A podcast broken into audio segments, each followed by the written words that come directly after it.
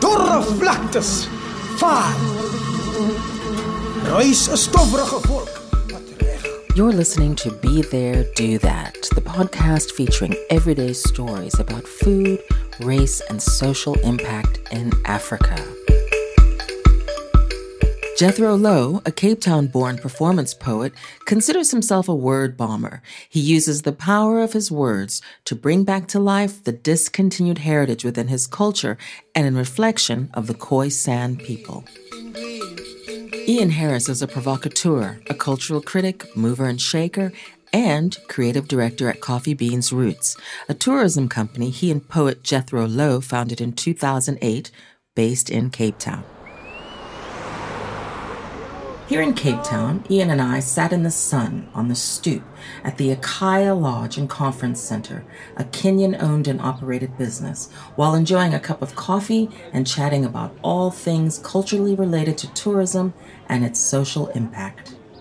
In the mythology of culture, I, um, I have a mother who has a, a Scottish heritage, and actually, my dad is from that neck of the woods as well. He's from Birmingham and he came to Zambia when he was 16. The way my dad tells it is that his parents framed it as a health issue because my dad was really bronchial. And going to Africa and the climate would be better for his health. My dad says that really this was a front for construction job opportunities within the colonial regime. Um, and then from Zambia to South Africa um, later. So both of them are actually kind of first generation South Africans and that would make me, I suppose, second. That's always been a really interesting thing for me. Not always. I think at the point at which I started to understand historical global complexities and the micro complexities of place and what that particular heritage and lineage meant. So both of my parents came here during well, the beginning and when apartheid was at its highest. And I think part of my kind of getting to grips with adulthood, early adulthood, was not just you know coming out of the teen years and all of the things that come with the biology, but the politics of everything in my whole life up to this point is I'm seeing in a whole new light, in the realization of what this family heritage means. So I mean, for me, the, the kind of the, the lineage or the, the mythology of lineage of where I come from um, is, is present and I'm aware of it and what it means. And I think that kind of underpins a lot of what I do and a lot of the reason for what I do. And being aware of, I mean, you've got to be you've got to be very self-critical, especially if you look like me and come from the places that I've come from. Mm, sitting here drinking our Kenyan coffee, I was reminded how while at the bottom of Africa, my being an African American, Ian's being a Scottish South African, Actually, our paths crossed in Scotland many generations before now. There's a village of Busby along the River Tay. So here we sit on a third continent. Mm. Both of us Africans here. I'm an African by choice. You're an African by birth, and we mm. look completely opposite. Mm. So this melding of culture and the opportunity of cross-cultural lineages, because also now you've got children, I've got children, my children were born here, your children are born here, so they're mm. both, all of them, Africans, mm. um, is uh, a striking uh, reflection of the times and also the opportunities that are here because our parents, our lineage, our ancestry saw something that we didn't know was coming and mm. then we, we took it on and said, mm. okay, I'll be a part of it. Mm. And there's a sense in which we are here now. However, we got here and whatever were the motivations of the people that brought us here is one thing. We're here and how do we what do we do with this? We um, make honey. We make honey. We make honey. And we try and you know we try and protect the resources that allow us to make honey. Exactly not just for our honey but for everybody's hopefully. Exactly. So what does that have to do with jethro louw coffee beans and performance poetry? As dat die boer wat verwoesting die binneland indra so at the outset of Coffee Beans, I worked with Jethro, the poet, and he was he was really critical in, in, in a lot of the a lot of the kind of the philosophical approach and my own kind of understanding and insights thanks to his um, generosity of sharing his insights.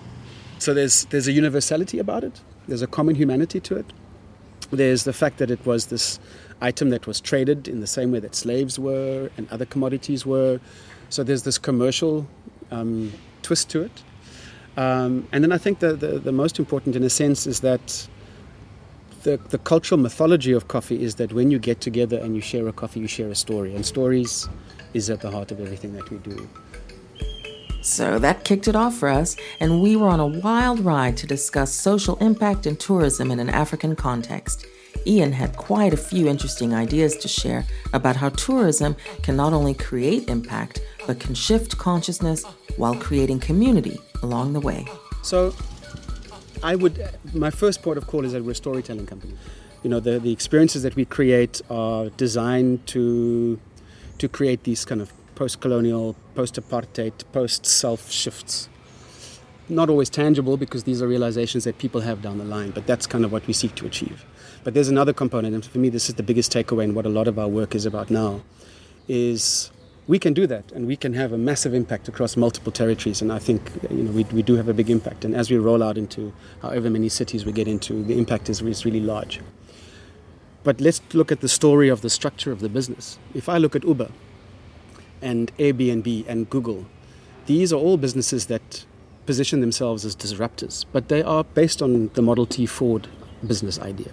There's nothing disruptive in their in their organizational structures. It's still early adopter investors who take away the largest piece of the pie. They're very avaricious. Um, they, they hold all of those typical kind of sensibilities of early capitalism. And when I look at what we do, we could end up being exactly the same. I sell my shares in the business. I walk out. Another white dude in Africa who walks away with whatever his pot was for this business off the back of stories of people on the continent. And there's a big mismatch between that potential outcome and what we say we do and the, the, and the reality of what we do. And so a lot of my time is thinking about structure and think, well, how, if, my, if I don't want that to be my legacy, and especially given what I said about my family line, what do we need to do? How, what is the story of Coffee Beans post me? Okay, so obviously there's a lot to unpack here storytelling, cultural tour operating, consciousness shifting. What exactly are they up to at Coffee Beans Routes? We are looking to create experiences that create the capacity or the opportunity for shifts in ways of seeing things for both for both sides of that equation. And coffee kind of encapsulates that nicely when you start to interrogate it. Most tour companies are called after their proprietor. But there's not really much in that name, and we really did want a lean in name. I think, in the same way that probably Apple Computing at the beginning got lots of requests for Granny Smith, we get lots of requests for, you know, tons of coffee beans. But I think the longer you're in the game, the, the more the kind of the name starts to stand on its own and people start to understand, oh, Coffee Beans, that travel company that does these interesting things. Oh, okay. The other thing is, in terms of what we seek to address, is that the African tourism industry, its roots are in destruction. So I am glad to see that there is more of a push now to understand the, the inclusive ecosystems. But basically, tourism on the continent has been about land tenure and, and keeping it exclusive. And that, of course, has downplayed human capital, and especially black human capital on the continent has been completely pushed to the side and marginalized. And if you even still continue to look at pictures of tourism on the continent, what you're going to see some sort of game lodge, white patrons, and black people in service. And I mean, come on. What we're doing is at the very, very, very beginning. And look at the possibilities. Millions of people, millions of stories. If Paris is the most visited city on the continent and people are going there for culture, food, art, history, I mean, what about, you know, Accra, Lagos, Nairobi, Kigali, Addis Ababa. Surely at some point these places, the, the, the, the precedent is set. Yes. So it's inevitable. They, all of these cities are going to be explored for their cultural, creative, history, art value. So for me, the, the, the story that is so compelling is twofold. It's that structural thing that I've spoken about, and then it's that kind of that vision thing of can we create a pan African organization that speaks to historical legacies from a structural point of view, but also addresses those legacies from a content and service provider point of view? Um, we've got this huge palette to work with. And that, that kind of keeps me excited because the possibilities there are, are really large, and the, the possibilities for a wealth distribution that is the absolute antithesis of the way that tourism has worked is also really interesting. So I'm interested, yeah, in the content, and a lot of my work is developing experiences like working with Nomhle on the Wine Shack experience. In not creating a project with Nomhle because we think there's a huge commercial opportunity there. I believe there is a commercial opportunity there. But we're doing it because those are the stories that must out. We have to tell those stories. Nomhle Zondani is the proprietor and founder of Wine Shack, a Langa Township community based wine distribution and experiences company based in South Africa. Uh, my name is Nomhle, N O M H L E, and surname is Zondani, Z O N D A N I. Um, I used to, I also have another name, Patricia. Patricia? Uh, but I don't, I don't like to use it. That doesn't sound like a nickname. Um, Pre 1994, you know. So you know, after 1994, democracy was like, now we can use our you know indigenous names, and so I started with Nomhle. Sort of like a reappropriation of, of land and names. Yes. we start with the names, then we're going to come for the land, you know, then we're going to come for the windings, you know, we're taking it things very slowly. I love that. The South Africans should not pay for land. The land should belong to them. Without getting into too much political nuance, let me just tell you Julius Sello Malema founded a political party based on far left principles called the Economic Freedom Fighters, the EFF. A political activist and now a member of a seat in parliament, Julius has a lot at stake in the economy and its delivery of land rights to the South African people. There shouldn't be an idling land. Majority of the farmers who are being referred to as farmers who are producing food for us, they don't even use the whole farm.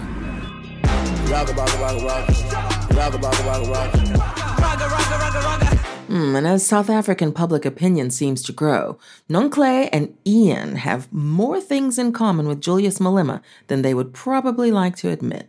So for years, I've been trying to find really interesting wine experiences. For years, and it's been very depressing, especially since I moved to that part of the world, because the winelands is one of the great illusions. It's a bullshit from an agricultural point of view. One crop across vast tracts of the most incredible land, no food security, all for export. What's meant to be a beautiful, this is not beautiful. I, I no longer find it beautiful because I know that it's toxic. So wine is kind of, you know, is, uh, is holds some of the challenges that I think we face within everything. And to me, what is such a beautiful offering is she's got no vines growing there next to the wine shack. However, it is prolifically abundant in terms of black owned vintages that are modern, that are actually not only being sold and branded by black South Africans, but also winemakers, sommeliers. It's a very multi layered story. So tell me about that journey.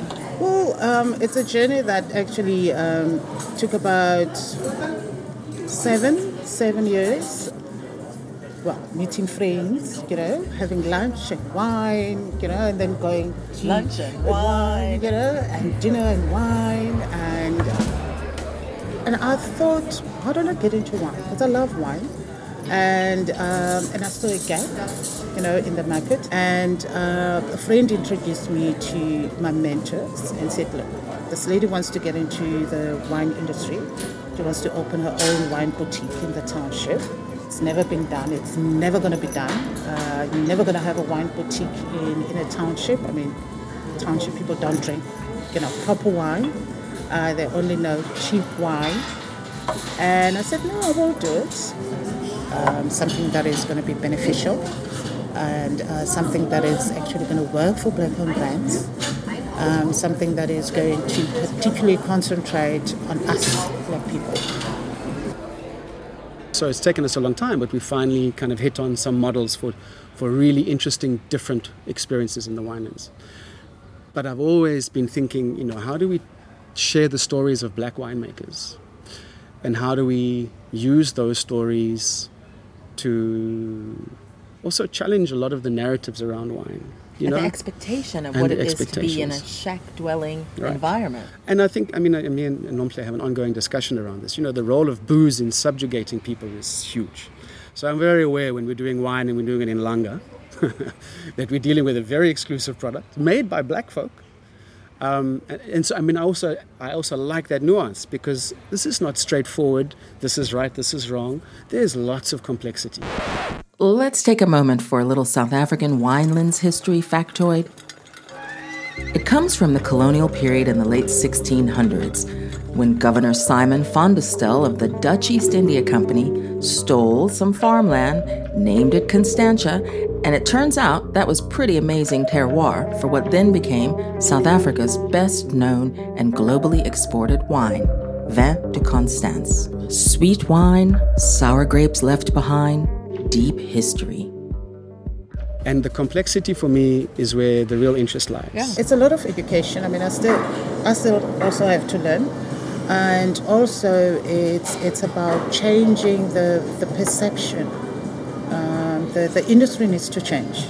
Um, you can no longer say you know the best grapes come from Constantia or wherever. Best grapes can also come from Langa, where I'm coming from.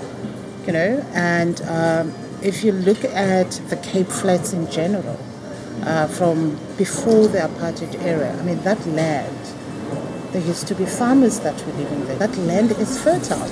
And tourism avoids it because it doesn't know how to talk to complexity. But its nuance and complexity is those are the resources we deal with. And so with Nomhle, what for me is really interesting is one, we can do a wine experience in a township. And that completely changes the way that people think about township, and that's really important. Two, these are all black owned brands and particularly black women. So the stories of women who are black in a sector that's traditionally white, male, and European heritage, sure, this is great. And so it's a completely different framing of wine and the stories of wine, and that for me is exciting. It's really from here. Yeah. It's really from what comes from our soil and our indigenous languages. I actually, you know, when I started with the wine shack, I literally went to each and every producer and I said, This is what I'm starting. Um, I don't have a lot of money, I'm using money out of my pocket. Um, I need to start, you know, getting town or black owned brands into the township and to get people to really know about what most of us are doing and because we find ourselves at the background of the big boys and the big girls in the industry. And we found that a lot of people that come to the townships are tourists, and local don't, locals don't come to the townships because townships have been classified as um, bad. You know, there's violence, so it's a no-go area. I mean, like it's almost 20 years after democracy. Certain things have changed. Crime is everywhere. You can be marked here right in the middle of the city center in this big, nice establishment, and then you get to the townships, you come in and you go, and nothing happens. So the safari was to actually, you know, get people to sit around in a nice, homely environment, enjoy some wine, have some local uh, cheese and yama, and a nice conversation over the brands that, you know, um, the people are tasting, and be able to go home and say, you know what, I was in a township, and I sat outside in a normal house on a porch and we could see the locals and we had wine and you know and then they go home and it's like we didn't get mugged. We didn't lose our wallets and, and yeah so now the business is sustaining the house is sustaining those that are not working because if you're not working there's a business that i'm starting so get your hands on there start working do something don't sit because if I'm going to have to go and take somebody outside, then I'm going to have to take that money and give it outside. I love that because here again it looks at how social impact and mm-hmm. social enterprise doesn't have to be institutional. Yes. We can do this within our communities, within our Exactly. families, using our own assets. And Ian wanted to add Like I think what's missing a lot of the time is is agency. Like tourism genuinely doesn't believe that Africans have agency. And that's why there's such a big focus on philanthropy. And the philanthropy is often a cover for much more nefarious things, whether it's NGOs working in townships as fronts for for commercial entities or, or tourism saying, oh no, you know, a percentage of our ticket price goes to building a school. And I think there's, there's big problems there because what it does is rather than that money being used to lobby government to fulfill its mandate, it gets used to fulfill the optical desires of the people who've got the capital. But I think what all of that kind of doesn't consider is that people have agency. They don't necessarily need anybody to come and give. We don't. And uh, there's plenty of good examples of people who, you know, we need we need enabling environments and collaborative partners and partners who want to partner not because they think that they can help or that they are saviors or any of that nonsense, but who can help because uh, we understand collectively that our paths are intertwined. The networking, the hive. The mind. hive depends on each of us fulfilling a particular role. And those roles, we also need to humble ourselves, you know, and not be experts. And there it was, my call to cue the bees. Yes, you know, bees are everywhere. Um, they are in the township, and there is also a cultural um, connotation to bees as well. Um, that is, if your your family is coming from a certain clan, uh, you know, your ancestors sometimes can come in the form of the bee. So when you see a bee, you know, you don't kill it. We have to be careful. It's a bee after all. Um, so yes, there are there are bees in the townships, and um, we have to preserve because they are ancestors. So yeah, I love that also because if we think about that on the continuum, the ancestors provide for us, the bees provide, Provide for, for us. us. So of course they come back as bees. it's bees. You see, it, it actually makes sense that way. So I love that. I love the hive mind behind that. thank you. Cheers, Cheers to that. to that. This podcast is brought to you by Prosperity Food Company, makers of Trust Rusks and Be Grateful iced teas, along with other fantastic indigenously African snacks. Come catch a buzz with me bi monthly, here and wherever you find your other favorite podcasts. Supported by the American Corner in Cape Town, sound editing for this episode was done by Daniel Weber, with sound design by Melanie Robertson at Origin Audio. Thanks for listening.